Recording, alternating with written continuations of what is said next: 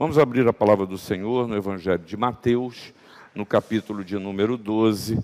Eu vou ler os 21 primeiros versículos e vou ler todos esses versículos para que a gente tenha o perfeito entendimento do que está acontecendo aqui. Mateus 12, dos versículos 1 a 21. Diz a palavra de Deus. Por aquele tempo, em dia de sábado, passou Jesus pelas searas. Ora, estando os seus discípulos com fome, entraram a colher a espigas e a comer. Os fariseus, porém, vendo isso, disseram-lhe: Eis que os teus discípulos fazem o que não é lícito fazer em dia de sábado.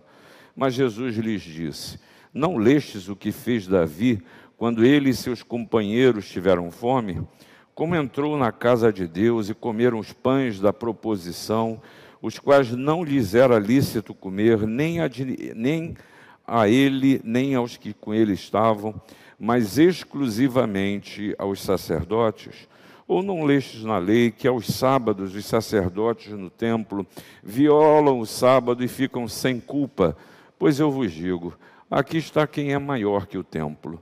Mas se vós soubesses o que significa misericórdia quero e não holocaustos, não terias condenados indocentes, porque o filho do homem é senhor do sábado. Tendo Jesus partindo dali, entrou na sinagoga deles. Achava-se ali um homem que tinha uma das mãos ressequida.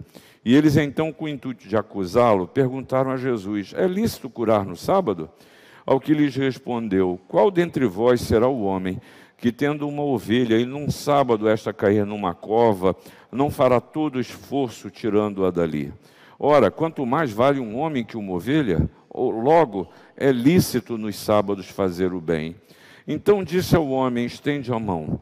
Estendeu-a e ela ficou sã como a outra. Retirando-se, porém, os fariseus conspiravam contra ele sobre como lhe tirariam a vida. Mas Jesus, sabendo disso, afastou-se dali Muitos o seguiram e a todos ele curou, advertindo-lhe, porém, que o não expusessem à publicidade, para se cumprir o que foi dito por intermédio do profeta Isaías. Eis aqui o meu servo que escolhi, o meu amado, em que a minha alma se compraz. Farei repousar sobre ele o meu espírito e ele anunciará juízo aos gentios. Não contenderá, nem gritará, nem alguém ouvirá nas praças a sua voz não esmagará a cana quebrada, nem apagará a torcida que fumega, até que faça vencedor o juízo, e no seu nome esperarão os gentios. Irmãos, hoje é o segundo domingo do advento, nós chamamos esse tempo como um tempo de preparação para o Natal. É um tempo da gente não só rememorar essa mensagem abençoadora e transformadora, mas de voltar, quem sabe, a encontrar sentido ah, no Natal. Porque a gente pode automatizar as coisas e fazer o que a gente sempre fez. E é mais um Natal, é uma vez mais uma ceia, é uma vez mais que a gente muitas vezes até se atropela nesse tempo e corremos o risco de perder o verdadeiro sentido do Natal. Assim como na vida cristã isso pode acontecer em que a gente trate das coisas da religião, a gente leia o livro religioso, a gente faça orações, a gente venha à igreja, mas isso não se traduz em significado na vida. Isso não produz transformação. Porque é curioso no ministério de Jesus, todos aqueles que têm o contato com o Senhor Jesus se veem de alguma forma transformados. Estar na presença de Jesus transforma a vida. Isso, ao mesmo tempo que me agasalha, isso ao mesmo tempo que eu me sinto acolhido, também eu me sinto assim extremamente confrontado sobre o estilo de vida cristã que tenho desenvolvido. A maneira como tenho vivido a, a fé cristã. E é interessante a gente pensar num tempo em que essa, o viver o cristão, o cristianismo, ah, tem havido, quem sabe, até a, a distorções. Como ser cristão? Como viver o evangelho? E é engraçado, né? Porque as pessoas têm expectativas quanto a Deus. As pessoas têm expectativas até quanto à igreja. Né? A igreja faz parte de um ide ideário de retidão, de profetismo, de proclamação. A igreja, para muitos, é sinônimo de santidade, de correção, mas vivemos um tempo em que a igreja ela tem sido palco de escândalos. E isso tudo é, nos confronta e muitas vezes enfraquece a nossa fé. Qual é a mensagem que nós precisamos transmitir ante o clamor das ruas? Qual é a mensagem que eu preciso na minha vida para viver e para muitos, quem sabe, puramente suportar o dia a dia? Jesus tem uma mensagem para o nosso tempo ou isso já se deu? Eu preciso pensar nisso. Aí você vê aqui, nesse capítulo 12, ah, fariseus e saduceus questionando a Jesus e seus discípulos. E no versículo 2 do capítulo 12, a pergunta é: é lícito colher no sábado? Aí no, no versículo 10, é lícito curar no sábado?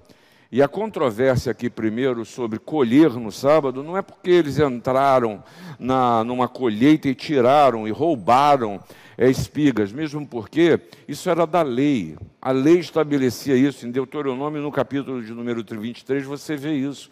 Era uma lei social em Israel em que se você passasse e estivesse com fome, você podia entrar na colheita e pegar a quantidade que você fosse suficiente para que você pudesse comer. E Jesus fala muitas vezes no seu ministério sobre o fermento dos fariseus.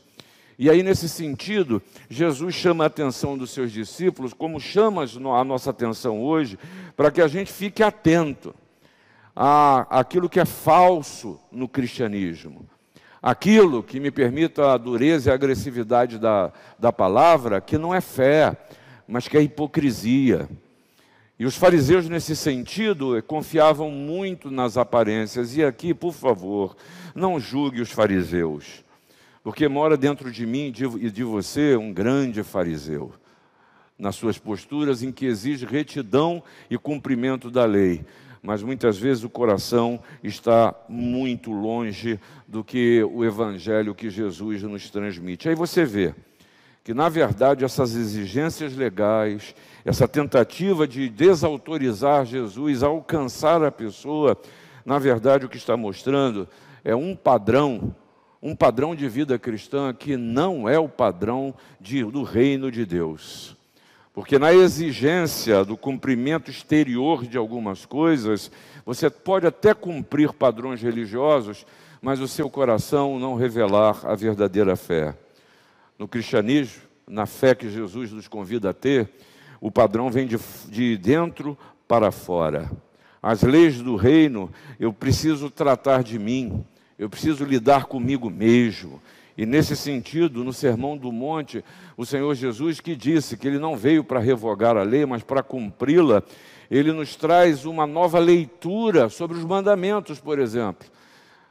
Porque o mandamento disse: não, não matarás. E Jesus chega e diz: Olha, só em você pensar mal, em agir mal contra seu irmão, você já é julgado que Jesus está dizendo é o seguinte: conserte suas relações. Ah, o mandamento diz: não adulterarás. E Jesus diz: olha, só de olhar com olhar impuro, você já pecou. Ah, não jurarás falso, diz o mandamento. Mas Jesus nos ensina a dizer: olha, tua palavra precisa sim é sim, não é não. A sua palavra precisa valer. E aí, o que eu quero compartilhar com você antes de celebrarmos a ceia é, do Senhor Jesus é exatamente para que a gente entenda, compreenda o ensino de Jesus em face da sua expectativa. Da sua expectativa. O que, é que Jesus nos traz como ensino para a vida? E a primeira coisa que a gente vê em todo o decorrer dessa história aqui é que o ensino de Jesus revela as nossas intenções. E isso não é algo muito confortável no dia a dia. Porque muitas vezes eu estou falando uma coisa, mas meu coração está cheio de outra coisa. Eu e você somos os mestres do disfarce. E aqui Jesus ele está confrontando. E ele está de frente de uma mentalidade que a gente chama de uma mentalidade farisaica, em que, que procuravam dizer que eram extremamente firmes e não admitiam uma mínima interpretação fora da, da, da lei, fora de suas tradições. E aqui eu preciso que você tenha muita atenção, porque o que está em jogo aqui é um princípio hermenêutico de vida. É um princípio hermenêutico. O critério absoluto para o fariseu era a própria lei, era ela, era a vírgula, era o ponto. E Jesus mesmo disse, repetimos aqui, ele não veio para revogar a lei, mas cuidado para que você não viva um padrão de vida que seja legalista. E é curioso que quando eu vivo assim, o meu olhar está sobre o outro. Mas eu esqueço que esse tipo de visão condena é a mim mesmo, por isso Jesus veio. É característico da visão farisaica era um conceito transcendente da pureza que vinha do Antigo Testamento. Mas para Jesus, o critério de interpretação da realidade está na necessidade do ser humano, está em olhar para o seu coração, em entender os seus porquês, compreender a sua maneira de ser. E aí o que Jesus chama a atenção nesse encontro e confronto com fariseus e saduceus é para que a gente tome cuidado com a falsa religiosidade, com a aparente religiosidade que preza o rito, que preza a forma, que briga pelo processo. Daqui nascem os fundamentalismos religiosos. Ah, e a gente precisa pensar que zelo sem discernimento ah, nos leva a extremismos. Cuidado com extremismo, ainda que seja na palavra, porque muitos, em nome da ortodoxia e da inerrância, falsamente entendida, em vez de construir vida, constroem morte, afastam as pessoas de Deus. E nesse sentido, a gente precisa entender o passado para que a gente viva uma santidade de vida que é fruto da necessidade da presença de Deus na nossa caminhada, porque somos incompletos, porque somos incapazes. E ao olhar para a história, em vez de servir de armas para nós nos atacarmos mutuamente, colocar juízo sobre a vida dos outros, nós precisamos entender o mover de Deus na história.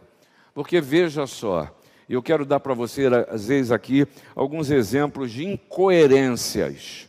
Incoerências. Mas eu tenho medo de fazer isso, e eu e você sermos pecado, pe, pe, pegos num pecado. Quer dizer, está vendo? Fariseu não vale nada. Tem que ter ido tudo, tudo para o inferno. E aí é sempre o outro. E eu não me vejo assim, mas é, por, sim, é importante que você perceba que eu e você somos capazes de ter atitudes assim.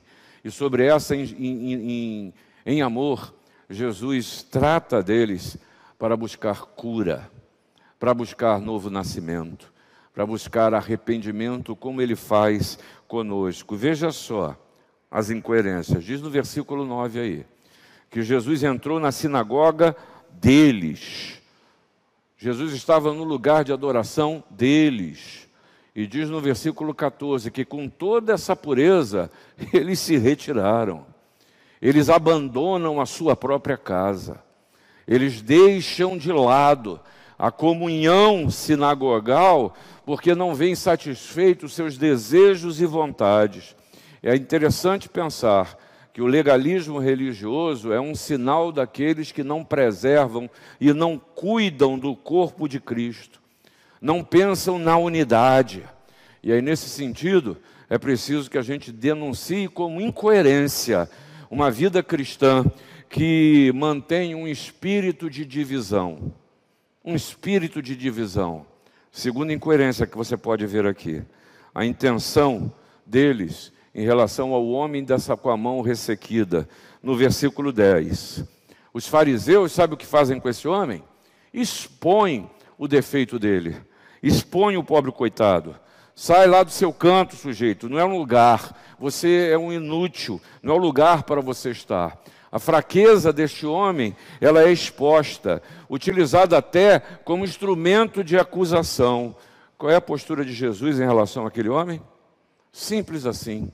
Jesus o cura. O cura.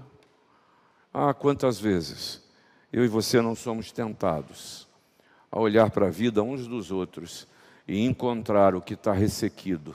E às vezes até vemos o que está ressequido na mão dos outros. Mas em vez de adotarmos a postura do, de Jesus e esperar em Deus a cura, em pedir a Deus a cura, em esperar que Deus faça obra na sua vida, e eu em, em oração estou pedindo, Senhor, abençoa a vida do meu irmão. Ah, eu sou muito mais preocupado em descobrir a nudez do outro e expô-la em público. Isso é uma postura farisaica. Eu preciso tomar cuidado com essa hermenêutica religiosa, porque não é a hermenêutica de paixão, de amor que Jesus veio nos trazer. Você quer ver uma terceira incoerência? É aquela que, embora não diga, vive impondo que os fins justificam os meios. É esse utilitarismo religioso que pouco importa o método, pouco importa a forma de agir, o que importa é o objetivo que eu quero atingir. E no versículo 14, você vê aí que os fariseus se retiravam e conspiravam contra Jesus. Sobre o que, que eles conspiravam? Sobre como tirar-lhe a vida. Veja a incoerência daquele que defendia com a alma e com sangue o mandamento que dizia: não matarás. Aqui eu estou pensando na forma de matar. Na forma de matar, que incoerência. E é interessante como hoje nós somos tentados a amoldar o Evangelho com as nossas paixões. Nós vemos isso nas ruas, vemos nos jornais. O nome de Jesus chega a ser escarnecido pela união do Evangelho, da igreja, na utilização da igreja, inclusive como palanque político. E Jesus, num certo sentido, parece que vira cabo eleitoral. E é engraçado, no jornal de hoje me chamou muita atenção isso, no Globo hoje, mostrando três campanhas distintas. E qual era o destaque das três campanhas? Estão criando ambientes para alcançar os evangélicos. Eu olhei aquilo, fiquei lendo aquele negócio, já de manhã, tomando meu todinho lá, quietinho. Eu olhei aquilo, mas me deu tanta raiva daquele negócio. Porque eu e você estamos sendo vistos como curral eleitoral. E olha, talvez a gente esteja sendo visto assim, porque a gente está permitindo essa visão em misturar as coisas. Mas ainda há uma quarta incoerência aqui. Repare que a crítica é sobre o que os discípulos estão fazendo. No versículo 2. Os fariseus estão criticando o que os discípulos estão fazendo. O que incomoda o fariseu é que a, a prática, a prática dos discípulos é o que incomoda. Já para Jesus, nenhuma lei, por mais sagrada que seja, não se choque com isso não. É chave absoluta de, de, de conduta.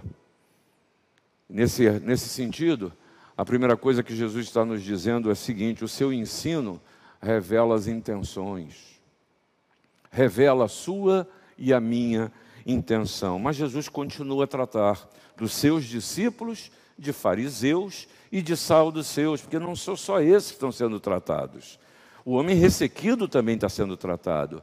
Os discípulos que o acompanham estão sendo tratados também neste contexto. E a segunda coisa que Jesus nos ensina é que a gente precisa aprender e desenvolver o olhar da misericórdia. Entendeu o que eu, entendeu o que eu, o, o que eu estou te falando? A gente precisa desenvolver um olhar de misericórdia. É curioso a gente pensar e lembrar de algumas curiosidades. Conforme o costume da época, seria difícil admitir que um homem com uma mão ressequida, é, ele fosse admitido no templo, porque no templo não entrava quem tinha defeitos, defeitos físicos. O fato desse desafio posto a Jesus para saber, era para saber se Jesus ia curar o homem ou não. E aí acontecia uma coisa: se não cura aquele homem, o que, que aquele homem estava fazendo ali? Jesus tinha que concordar que ele tinha que sair daquele, daquele lugar. Se Jesus cura aquele homem, estava curando no sábado. Ou seja, é a famosa pegadinha. E se isso fosse visto como uma violação do sábado, Jesus poderia ser punido com a pena de morte, é o que dizia a lei. Lá em Êxodo 31, 14, você vê isso. Poderia ser punido. O problema aqui, que é posto diante de Jesus, e para mim e para você, é até onde vai seu compromisso de amor com os homens, ou para com os homens. Até onde vai? Até onde eu e você conseguimos olhar o outro com este olhar de compaixão e misericórdia. Eu chego nessa hora e a tendência que eu, que eu tenho, e eu peço a você que lute contra isso na sua vida, é de concordar com o que eu estou falando, mas achar que eu estou falando de mim mesmo. De achar que o que eu estou falando é o seguinte, Letícia, você tem que me olhar com um olhar de misericórdia. Sou eu que preciso de misericórdia. Mas o que Jesus está falando aqui, nos ensinando, é que a gente olhe assim o outro. Que olhar para o outro seja um olhar de misericórdia, menos juízo e mais amor. Menos conclusões e mais esperança e expectativa em Deus. Porque a obra que o Senhor começou na sua vida ainda não terminou. Assim como a obra que o Senhor começou na minha vida também está em marcha. Ah, até onde vai? o meu compromisso de amor com as pessoas. E aí vem essas perguntas de Jesus que incomoda, que elas incomodam. Primeira coisa que Jesus diz no ambiente deles, donos de ovelhas, sabendo do, da importância da, da, da, da ovelha para o sustento da casa, não só de alimento, mas que na venda você, eles conseguiriam também levar bens para sua casa. É, mas a ovelha cai na cova, né? E cai na cova, e a ovelha não escolhe dia, não. No sábado ela também cai na cova. E aí o que, que você faz? A ovelha você vai capturar. Ah, no versículo 5, Jesus lembra eles, falando o seguinte: olha, no dia de sábado tem culto no templo, não tem? É, só que o sacerdote está trabalhando. Domingo é dia do Senhor, você está na igreja, mas pastores, os pastores estão trabalhando. Estamos aqui. Então a gente precisa aprender a olhar com misericórdia, porque a conclusão disso, a pergunta é: é lícito fazer o bem no sábado? E a resposta de Jesus é: não há medida para fazer o bem, não há tempo, nem lugares nos quais fazer o bem seja pecado. Fazer o bem é premissa do Evangelho.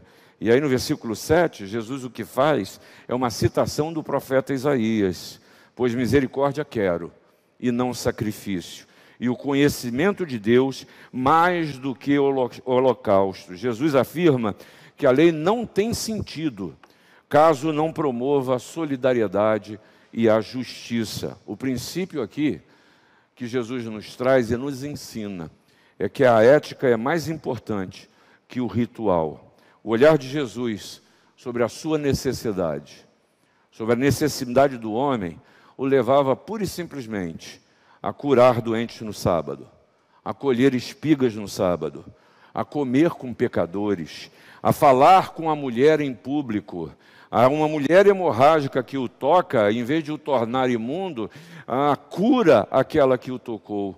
Há um homem de alta posição, Jairo, um homem muito espiritual, admite a sua incapacidade diante da sua filha adolescente, que, que jazia morta dentro de casa, e ele vai a Jesus, e Jesus não cobra a posição daquele homem, não cobra a incoerência que ele levou na mão, simplesmente Jesus entra na casa daquele homem, para quê? Para fazer sua filha levantar da cama que ali estava inerte. É Jesus que chega para Zaqueu, um homem mal visto, em que jamais um homem reto deveria entrar na casa de um homem daquela estipe que roubava o seu povo. E Jesus diz: Zaqueu, desce aí, vamos lá que eu vou na sua casa. Esse olhar que sabe que por trás dos gestos da vontade é a a necessidade do ser humano indizível ah, de ter Deus na sua existência. Irmãos, mais do que nunca se revela nesse tempo. Gente que está vivendo uma hiperrealidade que não suporta mais. que precisa da graça e da misericórdia que só Deus pode oferecer. E eu e você somos instrumentos de transmissão de graça e de misericórdia. Discípulos tinham fome. E tem um ditado popular aí que diz que quem tem fome tem pressa. Diante da fome, aquilo que Maslow chamou de uma das necessidades básicas do ser humano, a gente precisa pensar, talvez como Gandhi nos ensina quando ele escreve sobre esse texto, ao dizer que as necessidades humanas têm precedência sobre qualquer outra minúcia, ainda que seja legal. E aqui a gente aprende um pouco sobre necessidade. Você sabe o que você necessita, ou muitas vezes até pensa que necessita. E a gente pede respostas de Deus, oramos por isso. Ezequias, agora à noite, nos trouxe. Kátia Victório está no, no hospital com aneurisma e nem conseguir tratamento estava conseguindo. Nem conseguir tratamento. Paga um plano de saúde, plano de saúde não atende. Levaram para um hospital que não tinha serviço de cardiologia. E para conseguir a transferência, as filhas sofrendo para conseguir isso. E está lá. E ela pode morrer a qualquer hora, até que consegue a transferência, necessidade necessidades. Você talvez com toda tranquilidade pudesse elencar as suas necessidades. O ensino de Jesus exatamente nos convoca a sermos agentes de suprimento de necessidades, a sermos instrumentos de suprimento de necessidades. Está ao seu alcance, está ao meu alcance.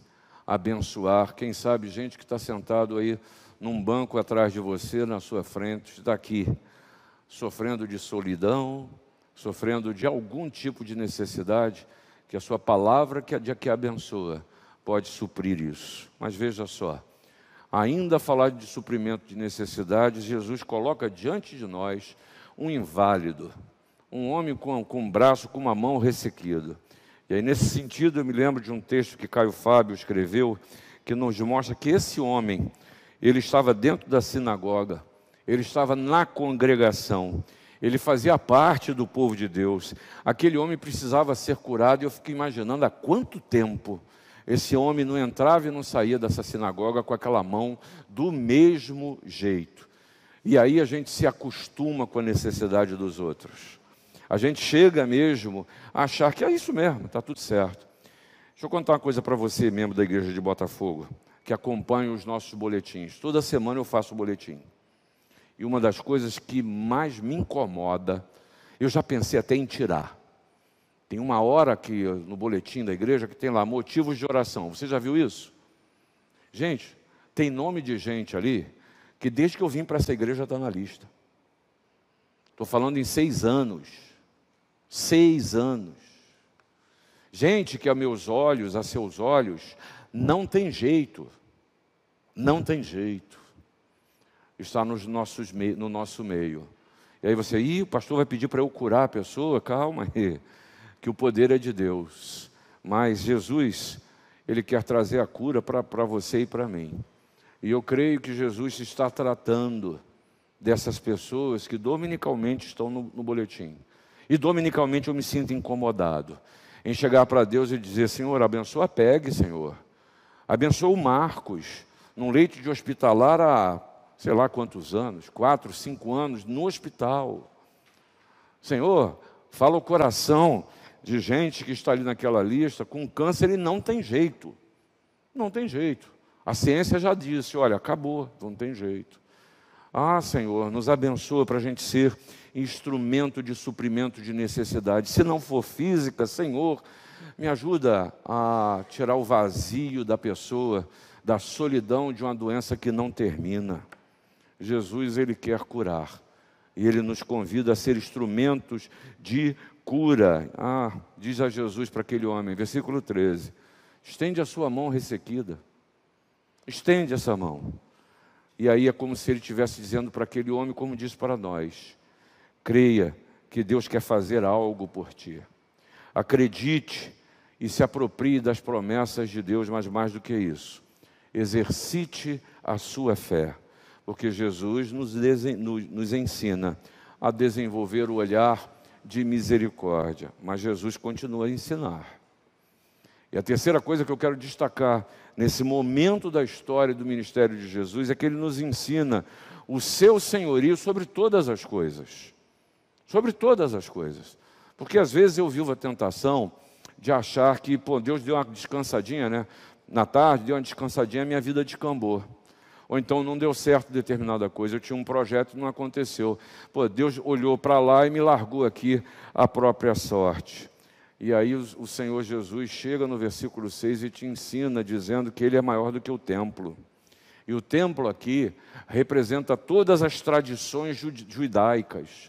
O templo aqui significa todo esse pensar religioso acostumado que eu e você somos tentados a viver. Vem à igreja porque sempre veio. Lê a Bíblia porque, quem sabe, se não lê a divindade aí pode pegar e me punir. Faz uma oraçãozinho, quem, uma oraçãozinha, quem sabe, para purgar consciências maltratadas. Não. Jesus está mostrando que ele está acima desse fazer religioso está acima de tradições. E na perspectiva messiânica, Jesus plena, plenifica toda a expectativa judaica com um templo que é verdadeiro e que é eterno. O véu foi, foi rasgado, Deus agora temos acesso a ele, e o templo agora não é esse lugar, é você. Você é o templo do Espírito Santo. Você é o templo onde Deus habita. E nesse sentido, Frank Viola e Jorge Barna escreveram um título, um livro cujo título é muito agressivo, né? O título do livro é Cristianismo Pagão. E aí, nesse sentido, eles falam que a construção, é, falando de construção da igreja, herdando não só um complexo arquitetônico, e eles criticam o, o, cristianismo, o cristianismo, o cristianismo contemporâneo, que parece que tem um caso de amor com tijolos e com cimento. Falamos muito do prédio da igreja, de irmos para a igreja, de estarmos no santuário do Senhor, e é uma postura judaizante que centrava no lugar de culto e no sacerdócio e no sacrifício a atuação é, religiosa. Mas Jesus acaba com isso tudo. Ele é o centro. É Ele que precisa ser o centro da sua existência. Ele é que precisa ser a sua motivação de viver. E Martinho Lutero percebeu isso grandemente, a diferença entre o, o, o, a vida é, ritual, religiosa do Antigo Testamento e o cristianismo que o Novo Testamento revela em Jesus. Sabe você que o culto a Deus não pode ser afastado do seu dia a dia. E alguém disse certa vez o seguinte: muitas vezes acabamos o culto, acaba a liturgia do culto, mas continua a liturgia da vida, porque a sua vida é e precisa ser culto ao Senhor. E aí, nesse sentido, eu preciso vencer a tentação de desvincular os meus momentos de culto e comunhão, que é importante que eu e você tenhamos que eu esteja ligado numa igreja, assim o, o, o livro de Hebreus nos ensina, a cartas aos Hebreus, ah, cuidado com aqueles que deixam a comunhão, porque é um engano para a vida, porque vida cristã, ela é vivida em igreja, ela é vivida na comunhão dos santos. Aqui eu sou tratado, não é disso que eu estou falando. O que eu estou falando e que Jesus reclama é quanto eu hiperestimo a estrutura religiosa. A gente precisa viver a intensidade da experiência com Jesus. E aí eu me pergunto: você que está participando deste culto pela internet, você que está aqui presente nessa hora, qual foi o momento aqui hoje nesse culto que você pode dizer que, olha, eu senti a presença de Jesus na minha vida? Aquele cântico me falou. Ah, eu precisava ouvir o que eu ouvi, porque culto precisa ser assim. E aí você chega, Jesus nos dizendo no versículo 8 que Ele é o Senhor do sábado. Isso é uma afirmação de divindade. Não trate Jesus como mais um. Ele é o Filho de Deus que veio a este mundo para me salvar e para te salvar. E aí, a declaração de amor no versículo 18 a 20. O meu servo, a quem escolhi, era uma declaração de amor. E talvez a gente viva um tempo que a gente precise falar menos e amar mais. Acho que esse é um grande desafio. Falar menos e amar mais. Porque, como eu já disse, você já ouvi, me ouviu falar, gestos de amor falam mais do que mil palavras. Mil palavras. E eu concluo dizendo para vocês que a expectativa das pessoas não está em cumprir um ritual religioso. A expectativa das pessoas que carecem não está em agir em conformidade com um determinado padrão, mas porque as pessoas não precisam de mais rituais. Nosso culto, é claro, precisa ser a expressão real do nosso relacionamento vivo e intenso com Deus. As pessoas precisam de misericórdia e de graça. Que Jesus ofereceu, você compreendeu, você aceitou isso sobre a sua vida e você agora precisa transmitir esse olhar de misericórdia e de graça. E a gente só consegue fazer isso se a gente investir e desenvolver o senhorio de Jesus em nossas próprias vidas. Que o Senhor Jesus seja o Senhor do seu culto. Que o Senhor Jesus seja o Senhor das suas atitudes e reações. Que tudo aquilo que você faça, você possa dar graças a Deus com a consciência de alguém que tem certeza de que Deus continua a ministrar ao seu querer e ao seu realizar. Que Deus nos abençoe.